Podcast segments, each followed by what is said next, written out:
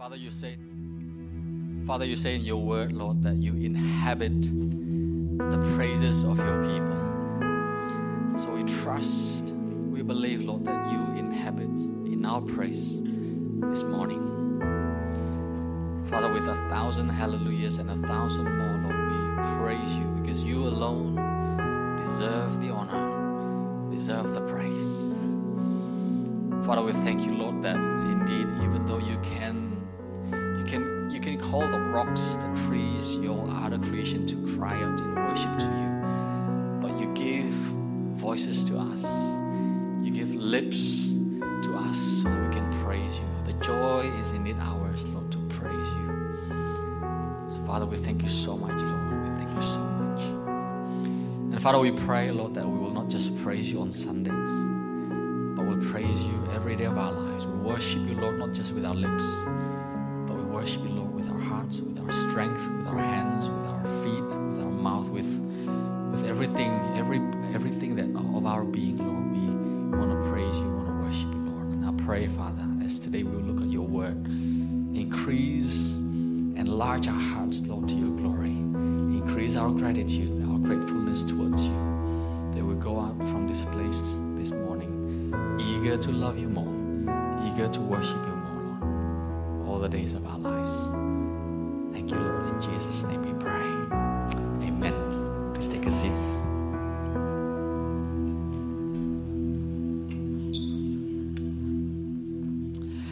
Well, good morning, Praise Center. Uh, my name is Sandy. It's a privilege to minister the Word of God to you this morning, and welcome to those of you joining us online as well.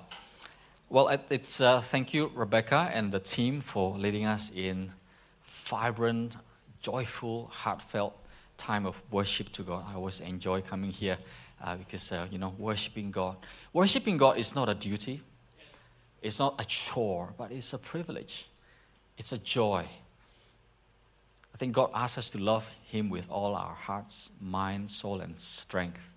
And I think I went. I recently went to a seminar, and the seminar actually said that one of the activity that engage our heart, mind, soul, and strength is actually singing and playing music. So I think God gives us the gift of singing, playing music, because He wants us to have the joy of engaging all our being in sacrifice to Him. So thank you so much for leading us in time of worship this morning. We continue our study through the book of First Samuel. We are at chapter 12. Uh, and uh, I- I trust that you have been following this as well. And if you have children, I encourage you again to read the Word of God with your children. Um, especially the book of Samuel, it's not that difficult to read. It's story based, it's narrative, so it is engaging, it is, it is fun. Um, so read with your kids so your kids will also enjoy uh, reading the Word of God with you. And, and sometimes for us as well to, to, to, to have the habit of reading the Word of God at home as well. So uh, I'll start with showing you this picture. Hopefully, this works. Yes. This is Martin Luther King Jr. He was a prominent leader in America's civil rights movement in the mid 20th century. And on April the 3rd, 1968, he delivered a sermon in Memphis, Tennessee. Uh, the sermon became his last sermon because the next day he was assassinated. He didn't see the full fruition of his work, but the United States of America wouldn't be what it is today without, without him. Among many things he said in the sermon, he said this Let us rise tonight with a greater readiness. Let us stand with a greater determination. And let us move on in these powerful days, these days of challenge to make America what it ought to be. We have an opportunity to make America a better nation. Now, this was the last speech of a leader who believed so much in his cause, in the cause, even until his last breath. His dream of a new America. In fact, his dream of a better world actually had not died. Now, if you if you knew that you were about to die tomorrow, or let's not, let's not say death, let's say if you're about to leave a prominent leadership position, or if you're about to leave a particular role that you're playing right now, you're about to leave that, what would you say? Now, I know there is no such thing as retirement from ministry, but let's say Pastor Agus retires from an official ministry position. And I'm pretty sure that even if he retires, he will continue ministering to people. But let's say he retires from an official ministry position and he's, he's, and he's to give one last sermon. What will, what will he say? I'm pretty sure that Pastor Agus will take the opportunity to encourage all of us to stay true, to stay faithful to the vision and the mission of this church that God had allowed him, that God has allowed him to work tirelessly for many years, right? But how about each of us? What is it that is, that is very dear to our hearts?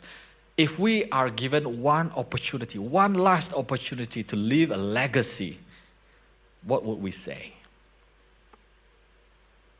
Well, that's what happened in our passage today. Uh, the book of Samuel is the transition from the era of judges to the era of kings in Israel. Samuel was the last judge, and he was the one who anointed the king, the first king of Israel, King Saul. And after King Saul was established as king in chapter 11, Samuel knew that, well, his time is over. His role as judge was over. He has fulfilled his function as the function of leader, and now it's time for him to bow out and let the king rule the nation. Of course, after this, Samuel still performed his duty as the prophet, but no longer as the leader of the nation. And in today's passage, 1 Samuel chapter 12, we see Samuel's last sermon to Israel.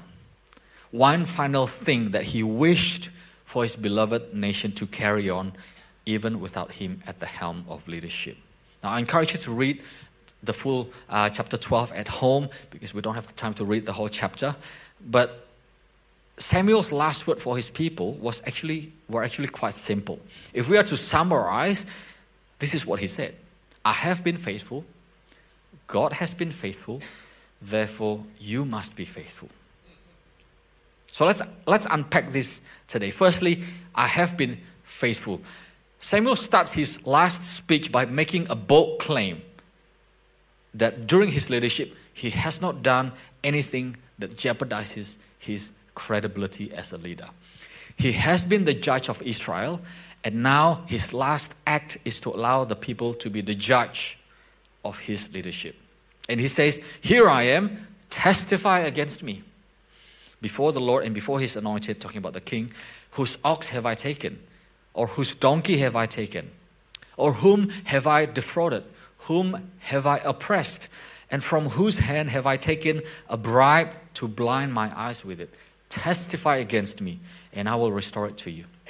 You see, he, he let himself be put under public scrutiny, and thankfully, people affirm that indeed Samuel has been faithful. One of the biggest temptations as a judge is to take bribes. People will always try to give you something as favor so that they will rule for you, not against you. Here, Samuel said that I have been faithful. I have not taken bribes. I have not used my leadership position for my own selfish gain. My leadership reputation is intact. Now, this is very rare in today's world, unfortunately. Scott Morrison was the previous Prime Minister of Australia. He led Australia through the pandemic. And I read, recently read that Scott Morrison was actually the first Prime Minister since John Howard to serve a complete term in office. Well, if you have been observing Australian politics, that's actually quite an achievement. Unfortunately, though, recently he appeared a bit in news. He appeared in the news because it was found out that during his time as Australia's Prime Minister, he secretly appointed himself to five additional positions, ministerial positions. Well, you might say, wow, that's politics.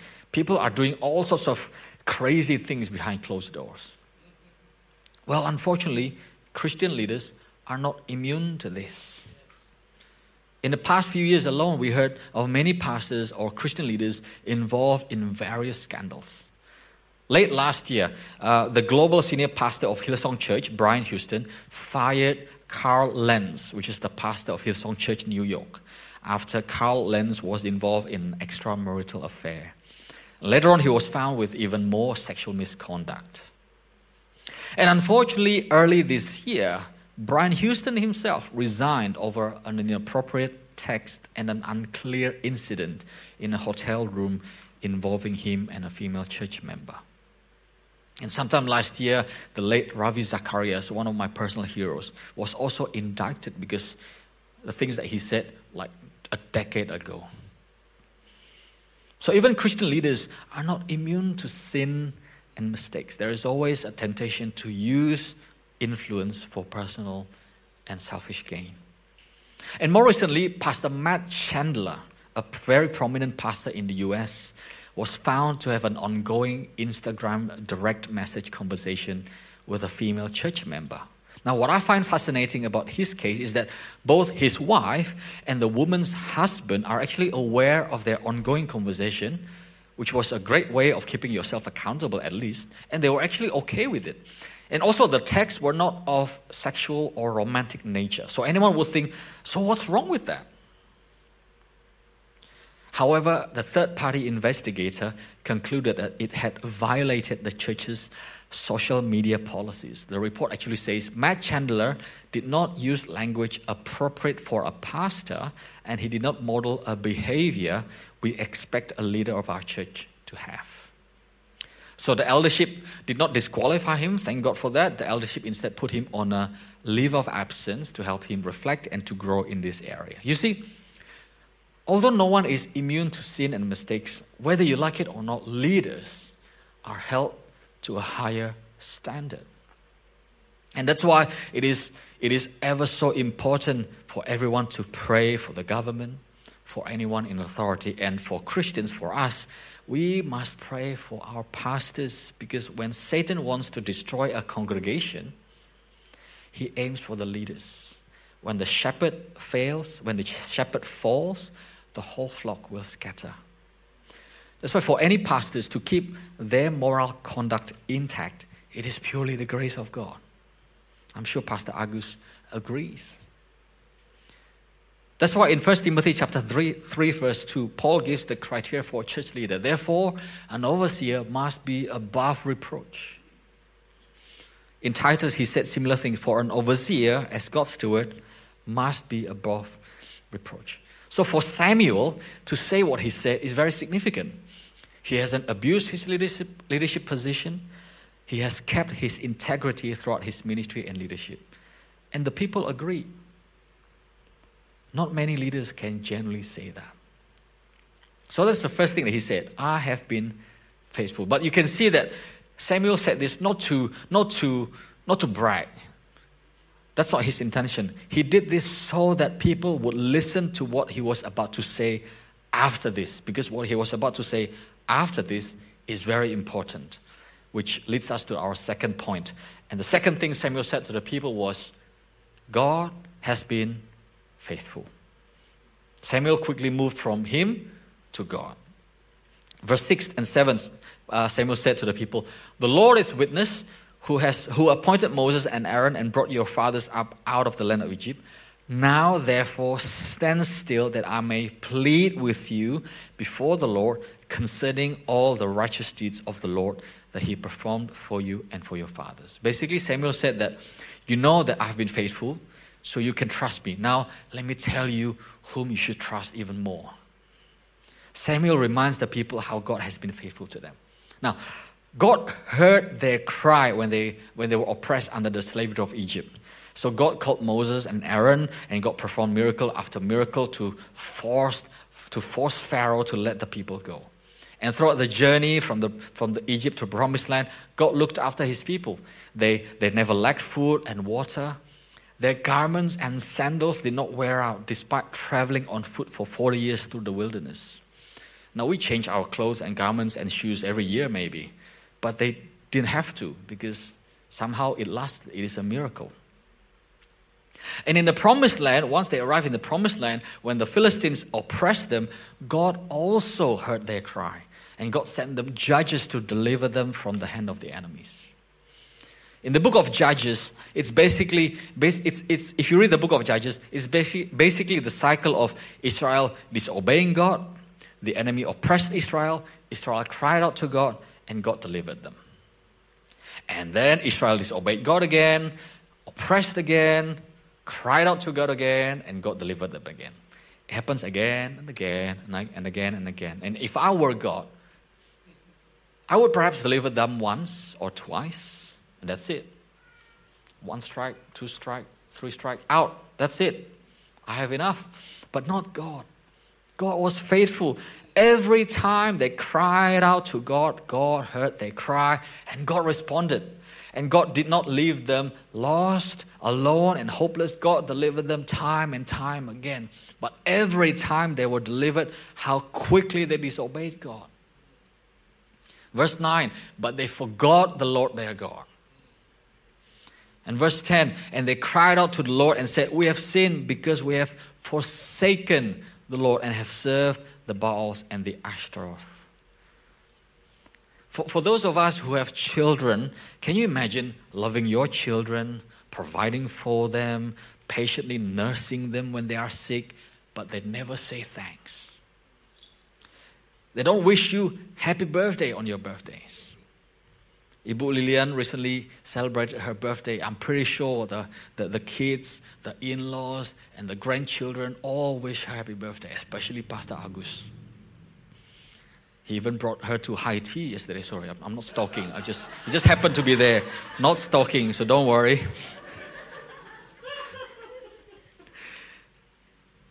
but imagine that your kids never say to you happy birthday, never say thanks, never greet you in the morning, never greet you when they come home from school. And on the contrary, they always say thanks to the neighbor.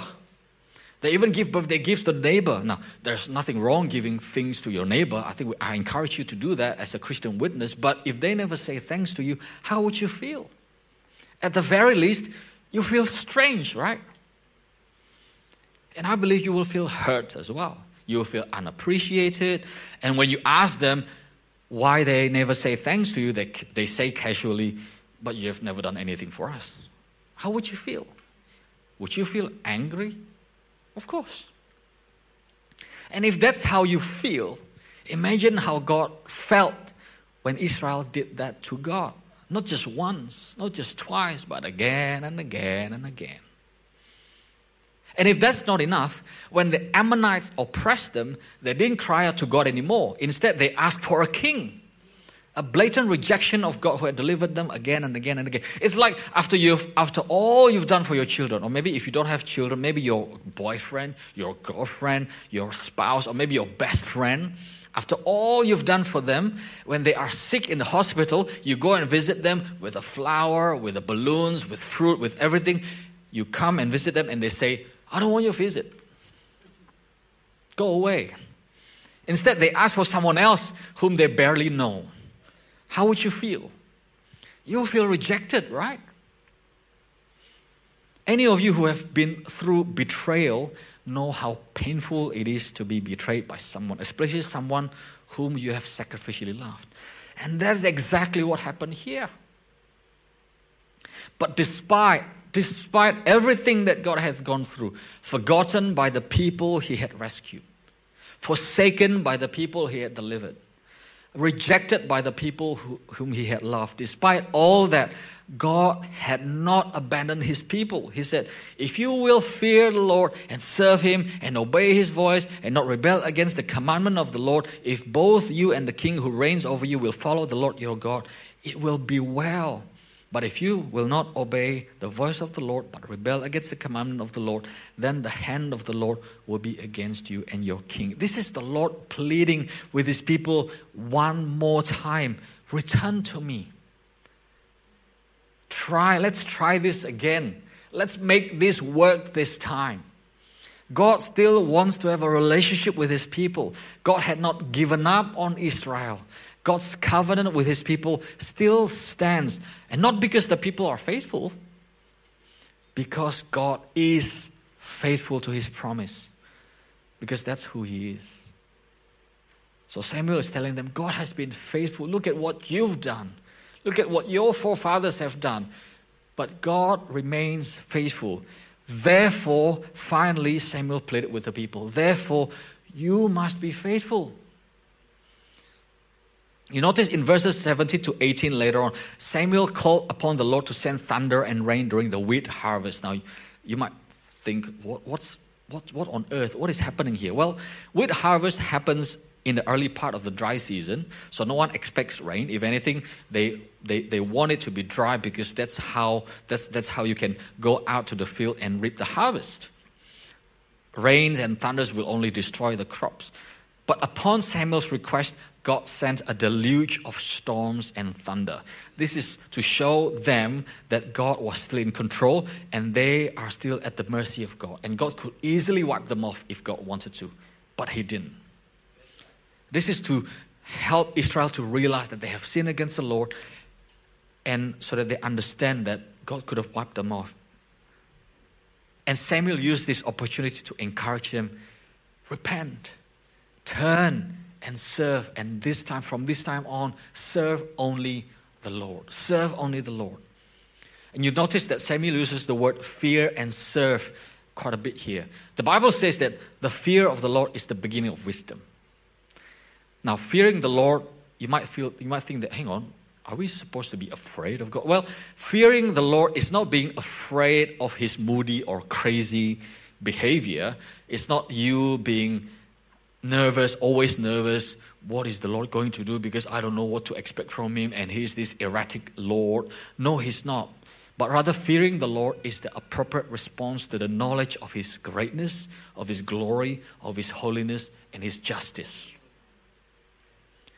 Serving the Lord, on the other hand, is the appropriate response to the knowledge of His goodness, kindness, mercy, and love. Friends, if we only know His glory and His holiness and His justice, we will fear Him, but we will not serve Him. But if we only know His mercy, His love, and His kindness, we will serve Him, but we will not fear Him. Therefore, if we know the fullness of His character, we will know His greatness, His holiness, His justice, but we also his, know His mercy, His forgiveness, His kindness.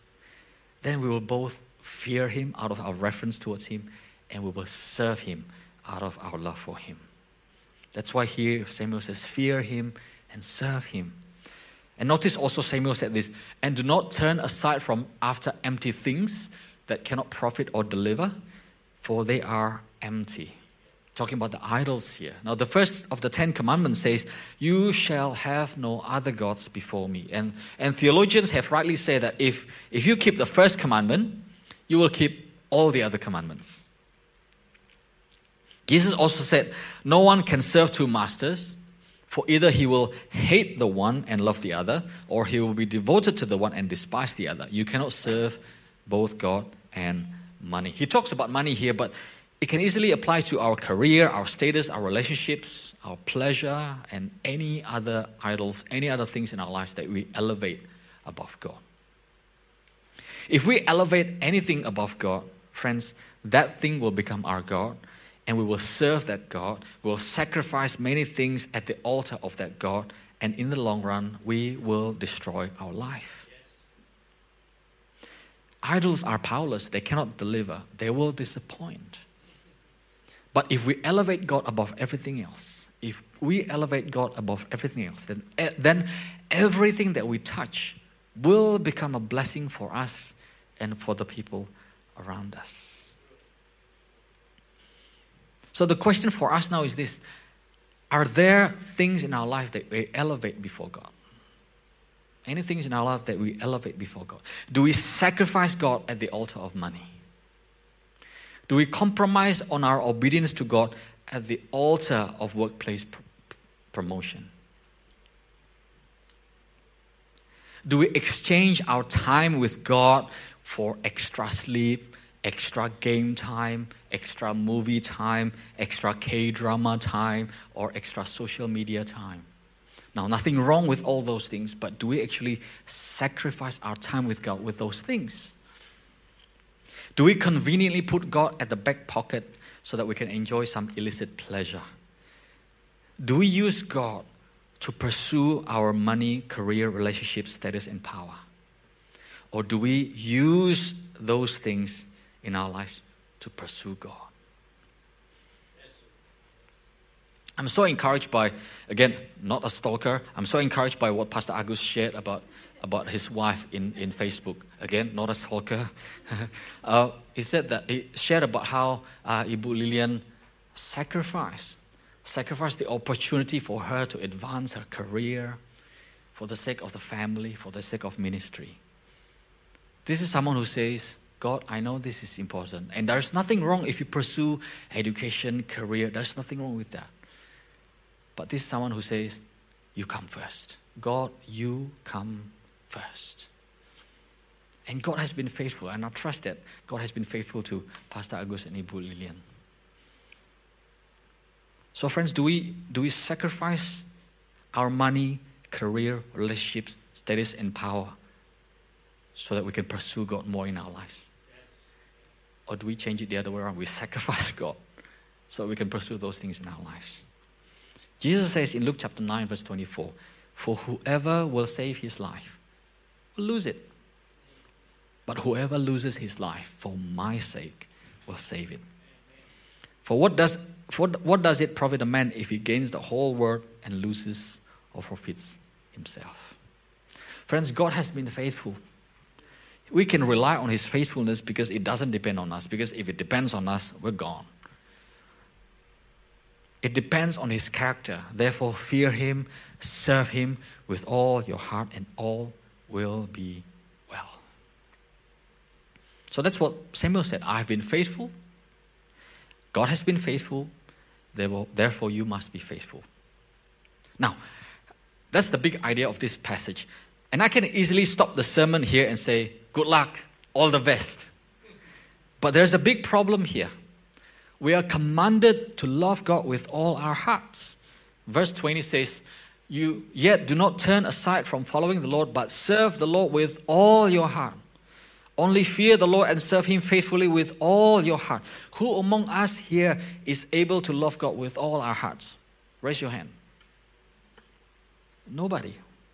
No one. If we are honest, none of us can. Just like Felix, Felix mentioned just now in the beginning of the service. The world tells us that you can, yes, you can, you can do anything you want, but no, we don't have what it takes. We don't even fulfill our own standard of righteousness, let alone God's standards of righteousness. We do what we tell others not to do, let alone what God tells us not to do. The whole Old Testament is a story of God's people's colossal failure to do exactly that.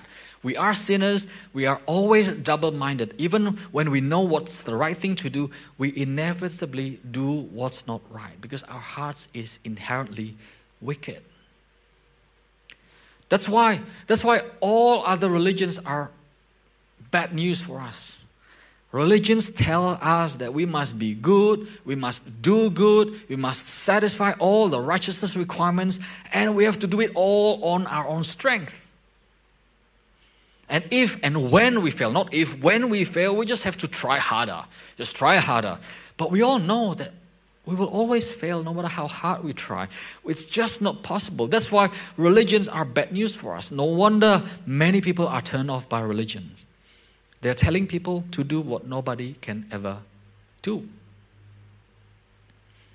But Christianity is different. In Christianity, God has done something incredible for us. That's why Christianity is, a, is in a category of its own. That's why in Christianity we have good news. God knows how impossible it is for us to love Him with all our hearts. God knows how sin has corrupted us he knows how powerless we are against our sins. And the good news is this He sent His Son, Jesus Christ, to deal with our sin problem. He lived a perfect life in a complete obedience to the Father. And on the cross, He nailed our sins on that tree. And He died in our place to, to render sin powerless. And He rose again to render death powerless.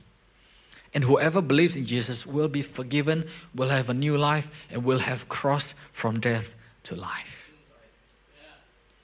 And until this point, it is already great news. But if it stops there, if it stops there, we will still be hopeless. And the good news doesn't stop there. If God stops there, you say He gives you new life, He forgives you, and then after that, all the best. That's not good news. And the good news is not only that, but Jesus then also gives us His Holy Spirit to dwell in us. The Holy Spirit will transform our hearts. In our flesh, we cannot put sins to death. In our flesh, we'll always gratify our selfish desire. But with the power of the Spirit, we can put sins to death. As the Holy Spirit transforms our hearts, we can say no to unrighteousness. We can gradually grow in holiness. We can gradually become more and more like Jesus. So Samuel in the Old Testament said, I have been faithful, God has been faithful, therefore you must be faithful. Although in reality, of course, Samuel was not without fault because he is human being after all. But Jesus in the New Testament said this I have been perfectly faithful. My Father has been and will continue to be faithful. And if you believe in me, I will put my spirit in you to keep you faithful. That's awesome news. That's the awesome news. So, friends, if you're not a Christian, if you're not a Christian, whether you're here in person or you're watching online, friends, whatever you pursue in life that you think might give you meaning, purpose, it will disappoint you in the long run. Ultimately, they cannot deliver you from the ultimate judgment of God. All other religions will leave you alone, will leave you powerless to save yourself. Your only hope is to come to Jesus Christ. And if you are a Christian, friends, the good news is not only that we are forgiven, not only we are saved, not only we are given new life, the good news is that God invested His Spirit in us. We don't have to live our life with our own strength. Instead, we can lean to God. We can abide in Jesus. We can follow the leading of the Spirit. That's what Felix mentioned in the beginning. Trust in Lord with all your heart and lean not on your own understanding. In all your ways, acknowledge Him, and He shall make your path straight.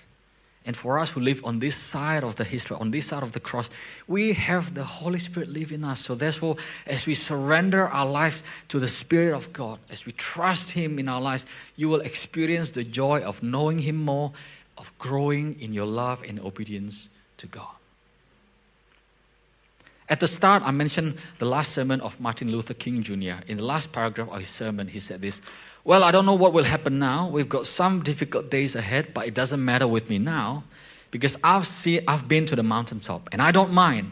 Like anybody else, I would love to live a long life. Longevity has its place, but I'm not concerned with that right now. I just want to do God's will. I'm not worried about anything. I'm not fearing any man.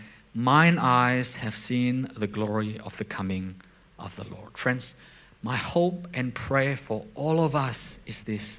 We can say the same thing. I've been to the mountaintop. We have seen the glory of God in the person of Jesus Christ.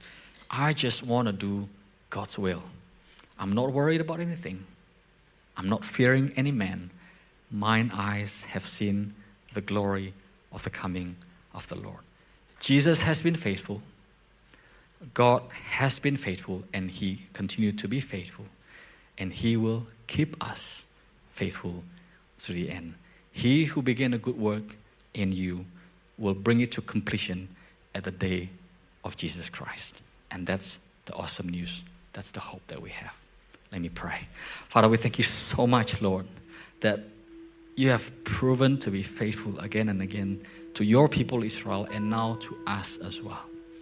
Not only you sent your son Jesus Christ to die on the cross for our sins, to forgive us, to reconcile us to you, and only he rose from the dead to render death powerless. Not only you gave us eternal life, but you also gave us your Holy Spirit to live in us. Without the Spirit living in us, Lord, we are hopeless. There is no way we can love you with all our hearts, but with the Spirit living in us as we surrender our life to Him more and more each day, Lord. Father, change us, mold us, transform us to be more and more like your Son. We love you, Lord, not because we are good, but because you are amazing. And I pray, I pray for all our brothers and sisters in Christ, for all our friends here. We pray, Father, that as we go out from this place this morning, we will not rely on our own strength, but we will follow the leading of your Spirit. Help us to be sensitive, Lord, to the voice, to the whisper of the Spirit. Help us to surrender whenever the Spirit tells us to do something. Help us to obey so that we will be more and more sensitive to the Spirit in our life. Father, we are thankful, Lord, that you are a great God. You are a powerful God, but yet you live in us. Help us, Father, to cling to this promise, to abide in Jesus all the days of our lives, because without Him, if we don't abide in Him, we will not bear any fruit. Your promise is when we abide in Jesus, we will bear much fruit. Thank you, Father. Thank you, Lord. We look forward to the day when you come here, Lord, to take us home. But for now, help us to be faithful, to bless you, to bless people around us, for your glory and for our joy. In Jesus' name we pray. Amen.